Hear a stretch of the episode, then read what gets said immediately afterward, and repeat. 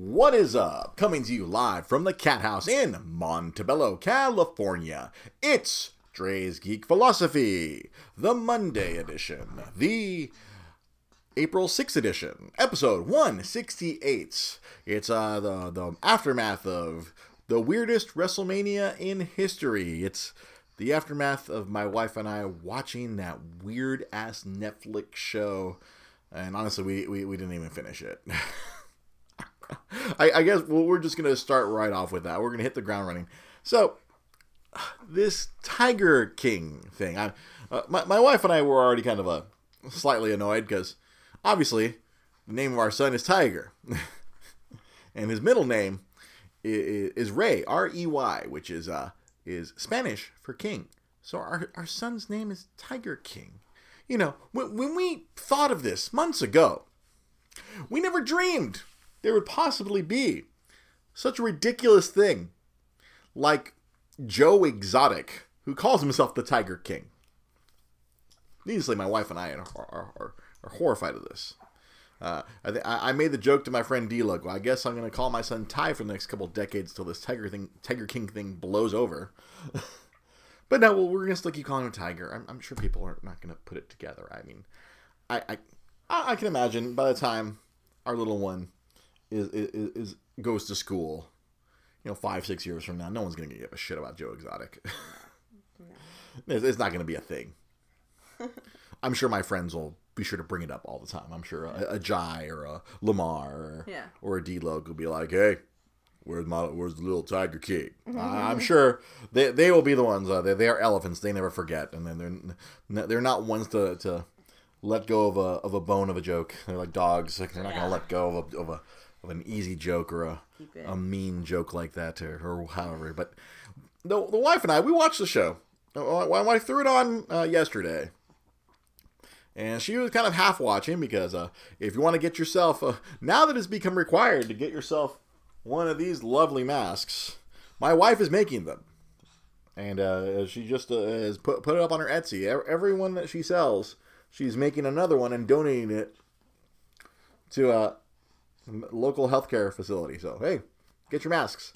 Etsy.com /shop/ Le Meow Club. If you're watching this on YouTube, there's a link underneath. If you're listening to this on SoundCloud or any of your favorite podcast applications, there's a link in the show description. If you want to go get yourself one of those masks, it's become kind of required now to wear those lovely masks. Since now that we're in like week 5 of the quarantine, It seems interminable. Like we've been on kind of a baby quarantine for the last 3 months, so it doesn't feel too different for us in that regard. But beyond that, if you need a mask, my wife is making them. I have to grab the tiger, and then she's sewing and cutting and making masks. So if you want to protect yourself from this crazy coronavirus, you can get the mask for my wife. Right now, she's busy taking care of the little one off to my right on your left. So, continue on this Tiger King thing. So, I had already heard a lot about this ridiculous show. I'd seen a lot of memes. I already had a lot of the proverbial spoilers, so to speak, especially in regards to the secondary character, that the Carole Baskin, the big tiger rescue. But honestly, the first thing that I realized after getting through about 5 of these episodes, all of these people who own these zoos, tiger zoos, exotic animal zoos, they're all evil. There is just something wrong with each of them. No matter, they're all good guys. They're all the heroes of their own story. But aside from that, no, they're all bad people. I was sending jokes to my cohorts, Jai and Lamar, as I was watching this show. I was coming up with a Jet Foxworthy-esque kind of jokes. Like, if you want to get yourself a Southern 5 as a sex slave, get yourself a tiger zoo. If you want to hire a bunch of felons, get them hooked on meth and have them work for you for $100 a week, get yourself a tiger zoo. If you want a bunch of white teenagers to work for you for free, get yourself a tiger zoo. White people really love tigers. They love these exotic. I mean, primarily from what I noticed, they really love cubs. I guess that's where old Joe Exotic made most of his money, is from tiger cubs. He was having all tigers breed and crank out those little cubs, and then I guess he'd sell them off to who knows who and whatnot. Well, once those cubs get too big and they get out of control, he's just selling them off. Or I guess technically that's illegal from my understanding. This is gonna be another one of those episodes where the comment section is not working today. I think the comment section is not working today, so it's gonna be one of those where I'm gonna be flying without any comments. There's multiple people watching, and then I see the likes, but I guess maybe there was no comments today. My wife is testing out to see if comments show up. Testies 1, 2, 3. There's a comment there. I guess maybe people who are watching right now, maybe they don't want to comment on Tiger King. Yeah. Have you watched it? Have you not? Is this spoilers? I hope it's not spoilers for you, because I highly recommend. Okay, oh, there you go. Kiat Fam is testing as well. All right, just want to make sure. Maybe this Tiger King topic is people don't want to talk about it. Because it's just a disturbing. It honestly, we tapped out halfway through episode 5. We were loved and hated. Yeah, it's just this. I was saying that I feel like this show makes people feel better about themselves. Like, oh wow, at least I'm not a crazy tiger person. Where one of I guess the main guy, Joe Exotic, was his ass is tossed in jail. We didn't even get far enough to find out the reason, but I found out later. I guess he hired a hitman to try to kill that Carole lady because they hate each other, and it's highly insinuated in the show that Carole lady had her husband killed. Her husband was missing for 5 years. They don't know why. They track all the clues. It doesn't make any sense. Why would this millionaire suddenly just disappear and leave all his money to this crazy tiger lady, where she turns around and takes all this, and then she... The will was altered, though. Yeah, the will was altered. Yeah. That's the episode you were really paying attention to. Like, the will was altered, where it's like, oh, whether he dies or disappears, or he's missing. And once those 5 years went up, boom, she took control of everything. 5 years and 1 day later. Yeah, she took over everything, and then she didn't turn in she didn't report the missing person for several days, which is incredibly suspicious. She said the next day. Huh? Yeah, the next day. She asked the lady if she should report it the next day. The next day. Yeah. But no, but she had plenty of time. She had plenty of time to do whatever, to set up the van. Or it seemed incredibly suspect. I think that's why the internet has the court of the internet has tried her. They reopened. Oh yeah, the police have reopened the case, but as far as the court of public opinion or the court of the internet, they've already decided that she is guilty as sin. Because I guess, and as I forgot who was telling me, my coworker at work, Richard, was telling me the show actually gets worse and crazier, because you find out that crazy old Joe's Exotic is he gets everyone who works for him hooked on meth. Oh boy! And that's why both of his husband his husband's only married him for meth. Apparently, you find this great revelation that both those gay husbands, they straight as arrows. They're banging the receptionists or whatever. They're banging other women who work there, and they're only sleeping with old Joe Exotic so they can get their meth on.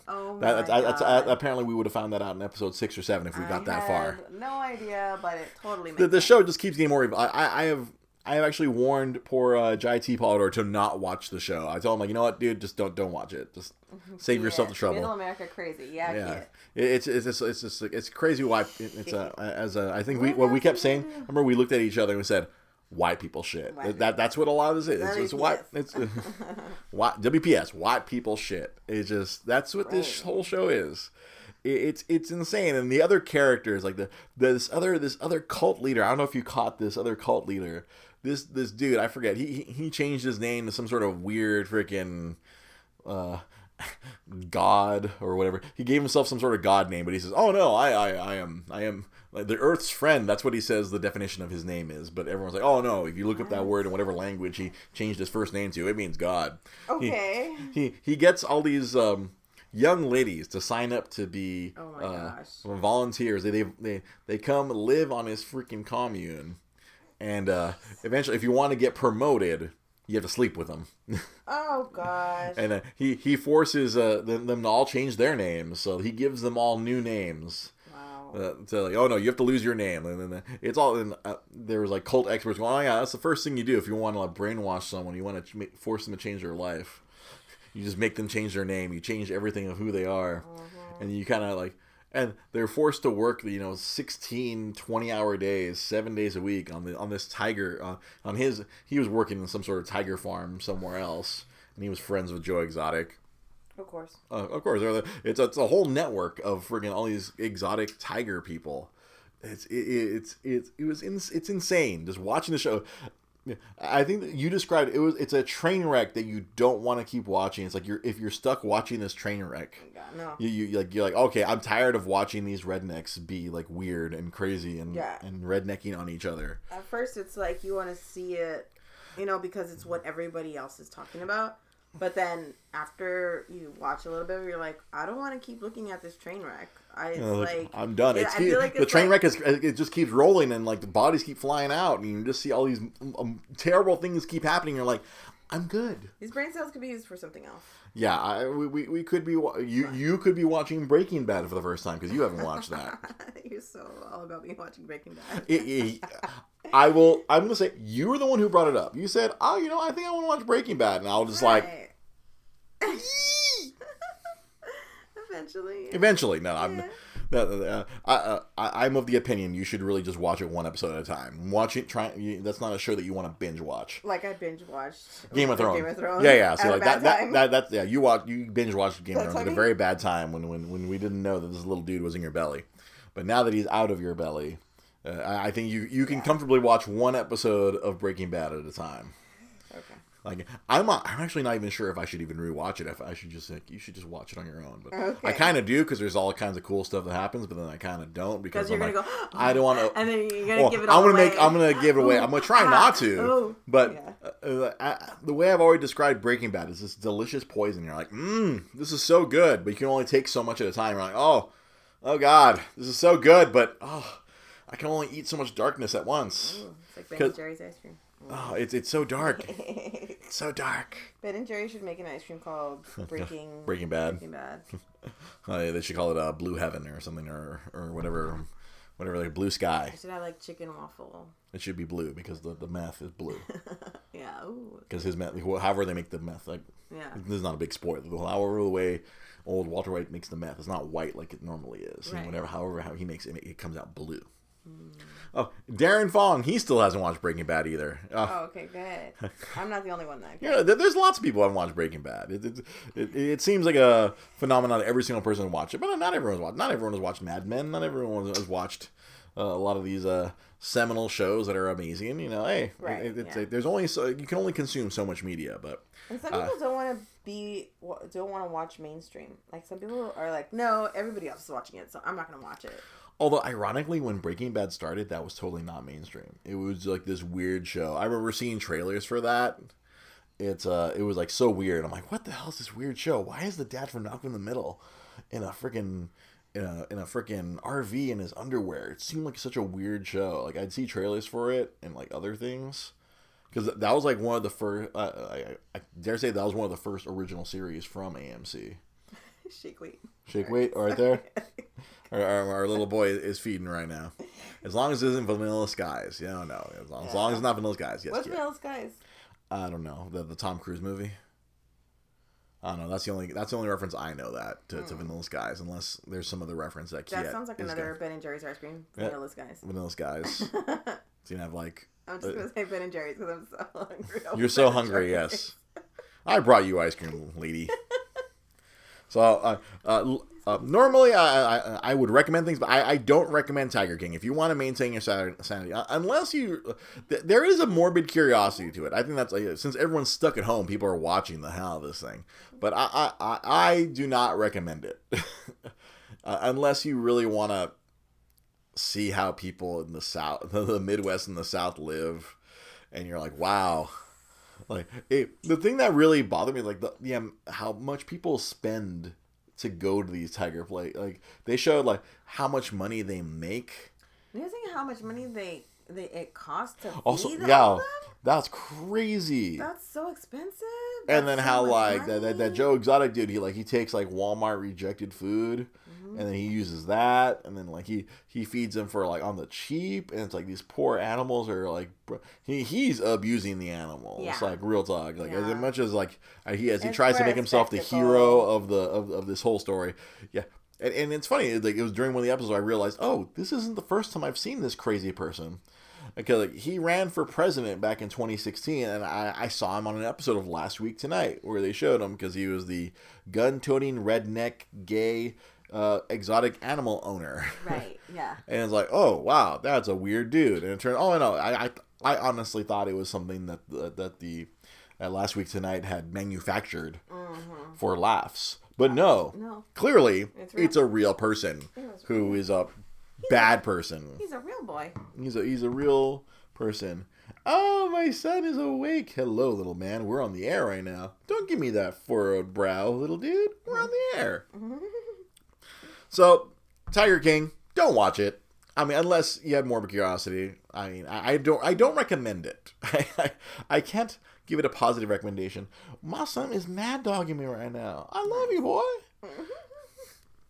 But what I do want to recommend, if you enjoy professional wrestling, so this past weekend, I've talked about it for the last couple of weeks. You know, WWE has been they've been trying to do their thing in the midst of this entire quarantine of coronavirus. So this past weekend was WrestleMania 36. It was supposed to be in Tampa Bay, not happening.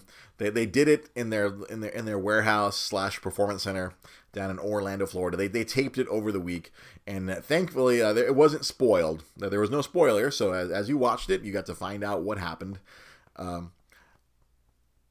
Everyone assumed that it was going to be a train wreck, a shit show. It wasn't going to be good. It's because it's weird watching like this show. Like normally, WrestleMania is in a stadium with like 50 to 60,000 fans. But this one was in a warehouse with no fans. Everyone was just watching at home. And so they had to get creative. And as Kiet just said in the comments, the Firefly Funhouse. I'm going to get to that. I'm going to get to that. That was the highlight of the show for me personally. Spoilers. So they put everything in the can throughout the week. And so on night one, the wrestling was kind of honest. It's whatever because wrestlers trying to wrestle with no crowd. It's weird. It's just it's. I can't think of an analogy that would describe how awkward it seems. Like wrestling without a crowd. It's like trying to play a gig with no instruments. There's something missing. The energy of the crowd is what helps make wrestling the spectacle that it is. Hearing those reactions.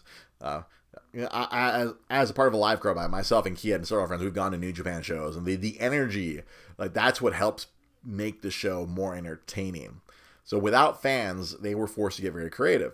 So each of the nights, they had matches that seemed more like films rather than actual professional wrestling. So the first night on Saturday, they had a boneyard match. Now, if any of you are fans of professional wrestling, if you watched a show called doing a play for nobody, yes, so there you go. That's another great. If you're doing a performance with no audience, if you're doing a play for no one in the audience to react to, that's the literal equivalent of what's happening. So if you ever watched Lucha Underground, or if you ever caught that when the brief time was on Netflix, that was a very cinematic kind of like a live action comic book wrestling show. So WWE obviously took a page from this, and then many people are giving credit to the other wrestler, Matt Hardy, who did these very cinematic type vignettes over when he was at Impact Wrestling, which emphasized entertainment over the actual wrestling or sport. So they did this. They put Undertaker and AJ Styles in this boneyard match where they literally had kind of like an action/horror movie for about 15-20 minutes. And for like a guy like Undertaker, who's very old, as my wife calls him, he's Kelsey Grammer. He looks like Kelsey Grammer in my wife's eyes, and now I can't unsee it anytime. Even though he was American Badass Undertaker in this last one, I still couldn't unsee that. But still, they had a entertaining little film where druids came out and Taker beat them all off as if he was John Wick. And they just, the Druids' bodies just disappeared into dust. And AJ throws Undertaker into the grave, and he's about to shove all the dirt onto him, and then magically Undertaker teleports from the grave to right behind friggin' AJ, and then a flurry of memes were created. Oh, thank you. It took him 8 hours to make this. I can see it, considering how the stunts and the idiocy that were going on in this.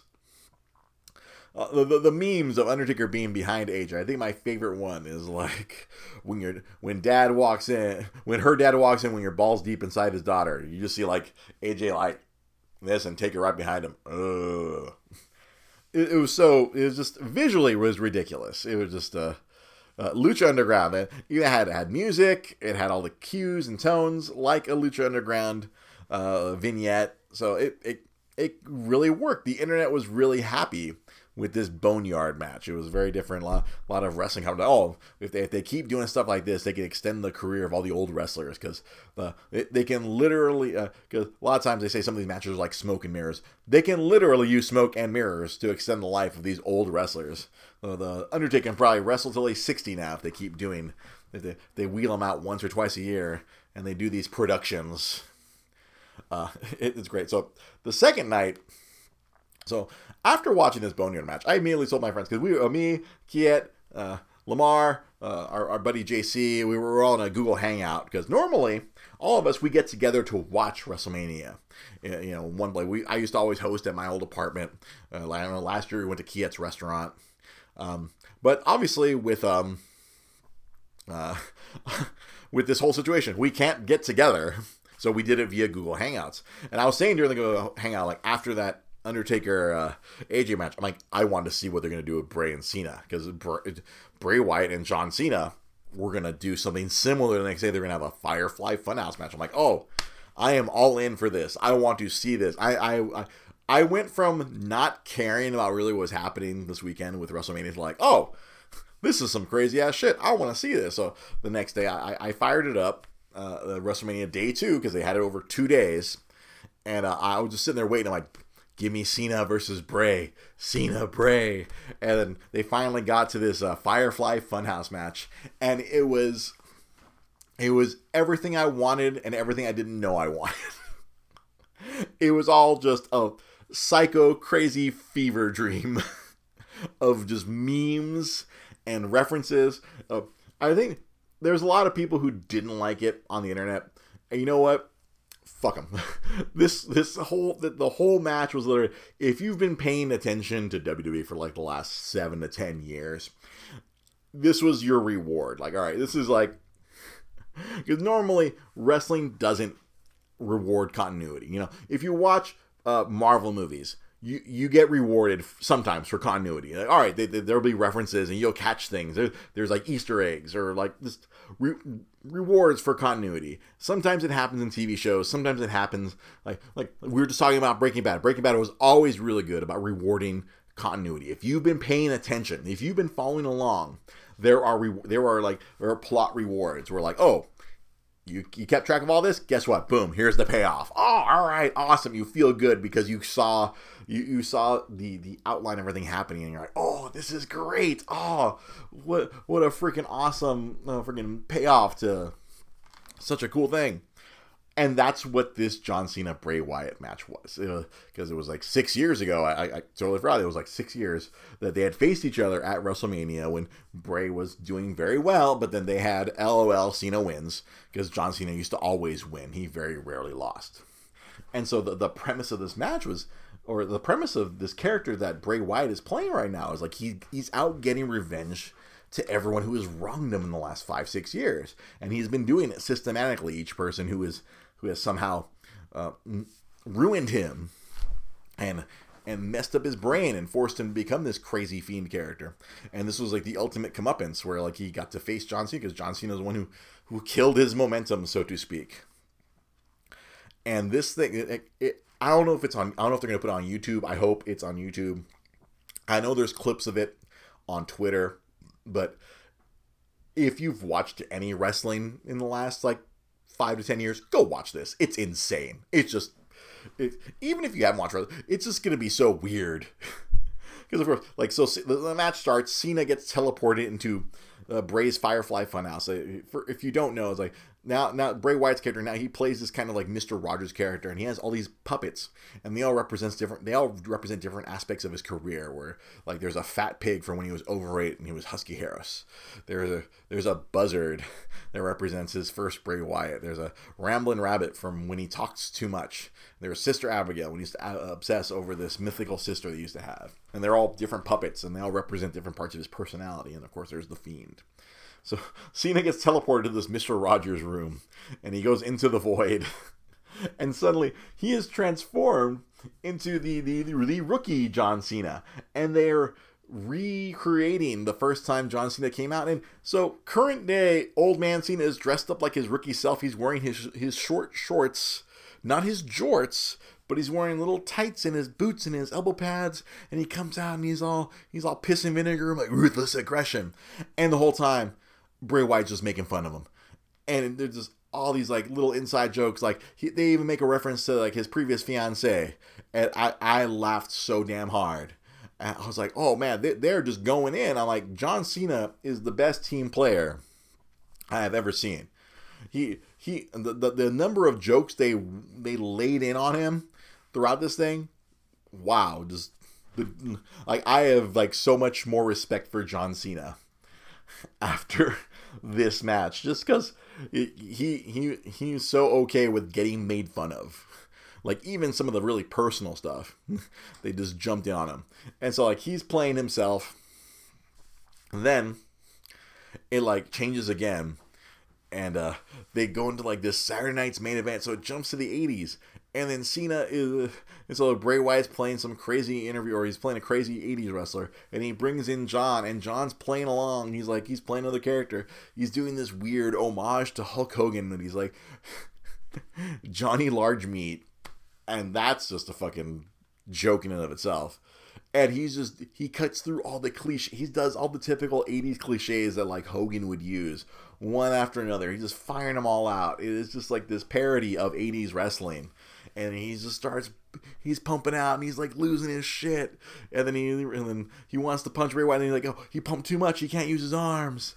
Yeah, he's just too funny. It's just like, they even busted out like the original freaking Saturday Night's Main Event music, which I didn't realize was an actual fucking Animotion obsession by Animotion. I was like, oh shit, that's fucking cool.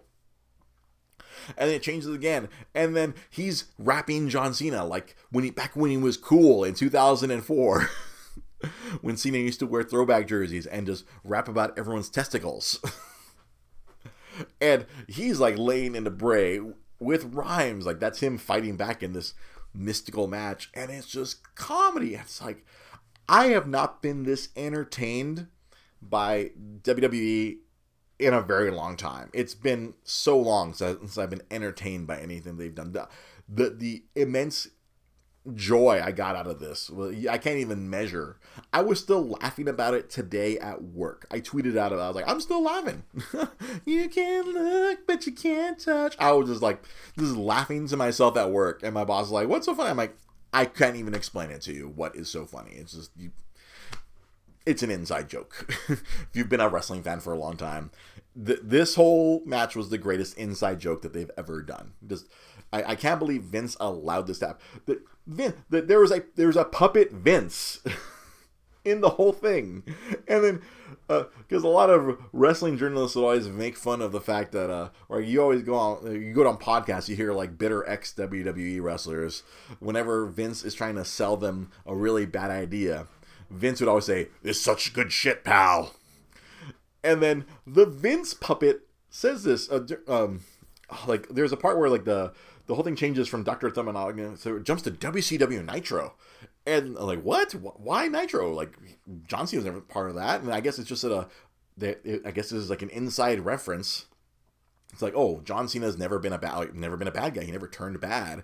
It's they show him coming out to the NWO music. Oh, it's a reference. Oh, when Hulk Hogan the first time he turned bad, he was NWO. So I guess that was some sort of like weird inside reference. You see John Cena come out with an NWO shirt. He has the NWO belt. He starts playing the guitar on the belt, just like Hulk Hogan did when he was a bad guy. So that was another inside reference in and of itself. And it's just all this comedy. And then you had Vince McMahon, the puppet, on commentary. And then as Kiet just pointed out, the buzzard puppet was dressed up as the Macho Man, because that used to be the commentary team back in the 90s. It was Vince McMahon and Macho Man. And then the Vince puppet goes, "This is such good shit, pal." And I did a full belly laugh when that happened. I was just dead. Inside joke, fun. I mean, to a normal person, it's like, what's so funny? It's just the Vince puppet going, "This is such good shit." And it just, I was gone. I was like, nope, I have been... My entertainment level has been exceeded. My head has blown off the top. And then they finally got around to the end of the match, and it was just, and it was over. And the Fiend comes out and he freaking makes John Cena disappear. That was the end of the match. And then they cut to this one wrestler who was hosting the show, and he's just standing there, and he just like puts his hand on his head like, I don't know what just happened. And they cut to black. Perfect ending. In my opinion, an amazing 15 minutes of just chaos. But my buddy Chris at work, he's like, it was just a crazy acid trip. I'm like, yes. And that's exactly what it should have been. It perfectly fit the character that Bray Wyatt is playing.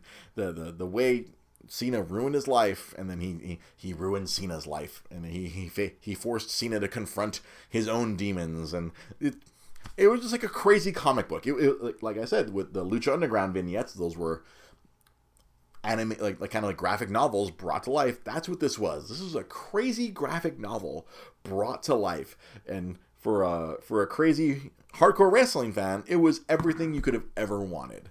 It's like, I saw the reactions on Twitter. I've been like, it's half people love it, best thing to see, and then the other half like, this was so dumb. This is the dumbest. What was the point of all this? So it's like, then if you didn't get it, it wasn't for you. Then if you can't take the jokes, like John Cena clearly can take a bunch of jokes, and he contributed. I guess they revealed that obviously Bray Wyatt wrote most of this. One of the producers, that old man with the podcast, whatever his name is, Bruce Pritchard helped produce it, and then John Cena obviously had his input. Obviously, they went to John and was like, "Hey, is it okay if we make fun of the fact of your fiance during this match? Is it okay if we make fun of this?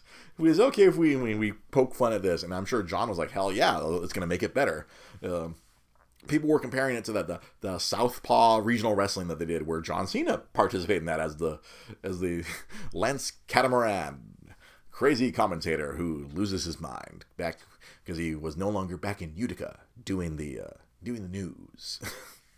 Just I did not expect that this WrestleMania... I thought this WrestleMania was going to be a giant waste of time, but that Firefly Funhouse, I can't reiterate how much fun that was. It just...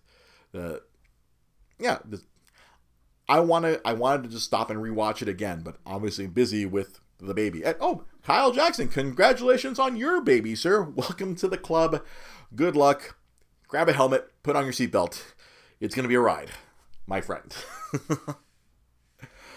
Oh, it's just, yeah, I can't recommend, don't watch Tiger King, watch WrestleMania 36, if you've watched wrestling at all, watch the Firefly Funhouse, find it some way. I was messaging my buddies, last night who were like, oh, I don't know, like, one of my wrestling buddies, he used to always resubscribe to the network right before Mania, and this year he decided not to, and I was just going to tell him, I'm gonna send you my password. Just go ahead. Just go watch just this match. Johnny Large Meat. So ridiculous. I think Xavier Woods was like, oh no, if John Cena ever comes on Up Up Down Down, his Up Up Down Down name is gonna be Johnny Large Meat now. It's just because they all have alter egos when they go on that video game show. And so yeah, if Cena ever shows up, he's stuck with that. He's gonna have to be Johnny Large Meat. Hey, did you find that funny, little tiger? Mm-hmm. My son, I think sometimes he thinks my face is funny, and he's incredibly amused by that. See, Kyle, that's what you have to look forward to. You just be yourself around your little boy, and then you'll be rewarded with a cute little smile. You might have to wait till about week 7 or week 8, but it'll happen sooner than you think. Because we always got to do the dad portion of the podcast. I can't go through this podcast now without doing some dad stuff now. Especially with, I got my son staring at me right now while I'm performing the show. WrestleMania 36, yeah, just even if you're not a wrestling fan, yeah, I think everyone's expectations were so low, and then they did all this crazy stuff. Those two crazy movie vignettes, the Boneyard match and the Firefly Funhouse. This may change the face of professional wrestling. Maybe they're going to do more cinematic things. Yeah. For whatever reason, my son is very amused when I do the Vince McMahon voice. He thinks it's the funniest thing he's ever seen. Do you like the Vince McMahon? Well then, Tiger, you're fired. Although I'm not sure how much they'll be able to get away with. As long as they keep good old Vince McMahon away from getting involved with these things. As long as they just cut it on tape and then just send it to him, and he's like, that's fine. I don't care. All these movies. I think the tweet I made yesterday is my favorite John Cena film role, and I loved him in that Trainwreck. I thought that was like his funniest role that he'd ever done, but this takes the cake. This is just pure comedy. So for the end segment here today, I just have to talk about work again. People are still buying game. It keeps escalating.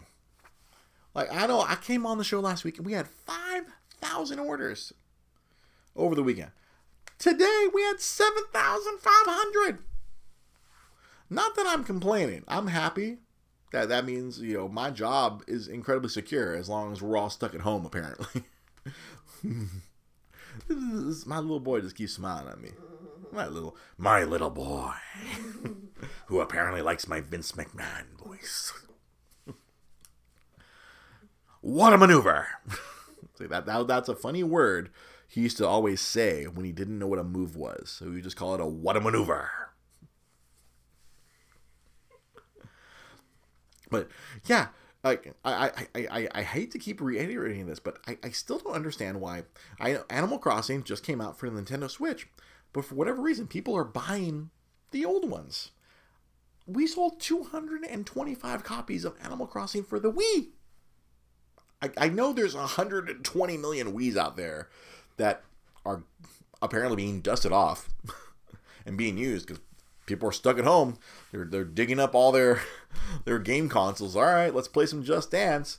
But I guess people who can't get a hold of Animal Crossing for Switch are they're settling for the Wii version or the 3DS version.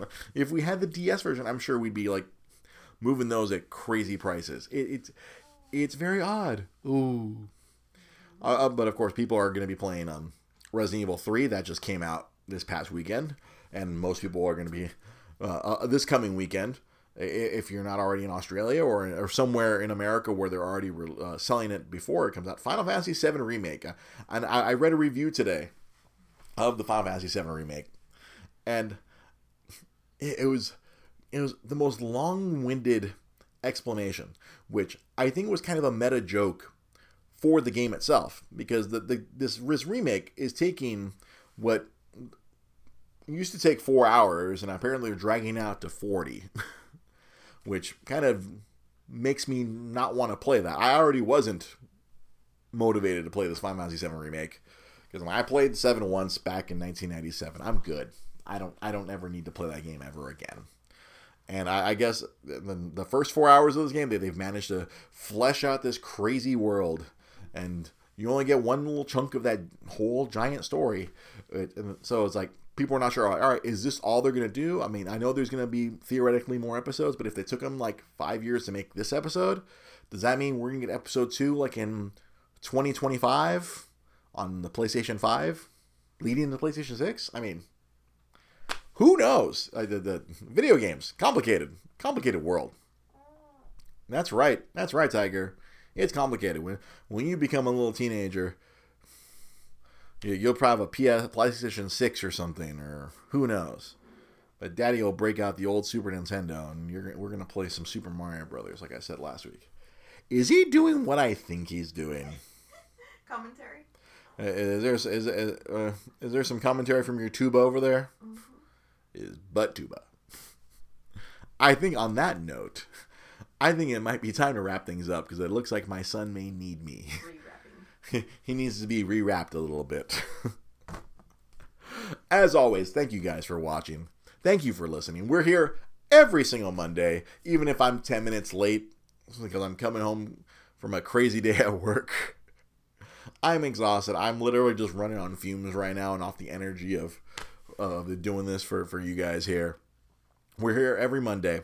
You can always follow me on Twitter at DreGP Podcast. You can follow me on Instagram at DreGP Podcast. You can follow me on Facebook if you're not already. Well, all those of you watching on Facebook right now, you guys are already there. But if you're listening to this or you're watching this by some other means, at DreGP Podcast on Facebook, well, to find our fan page.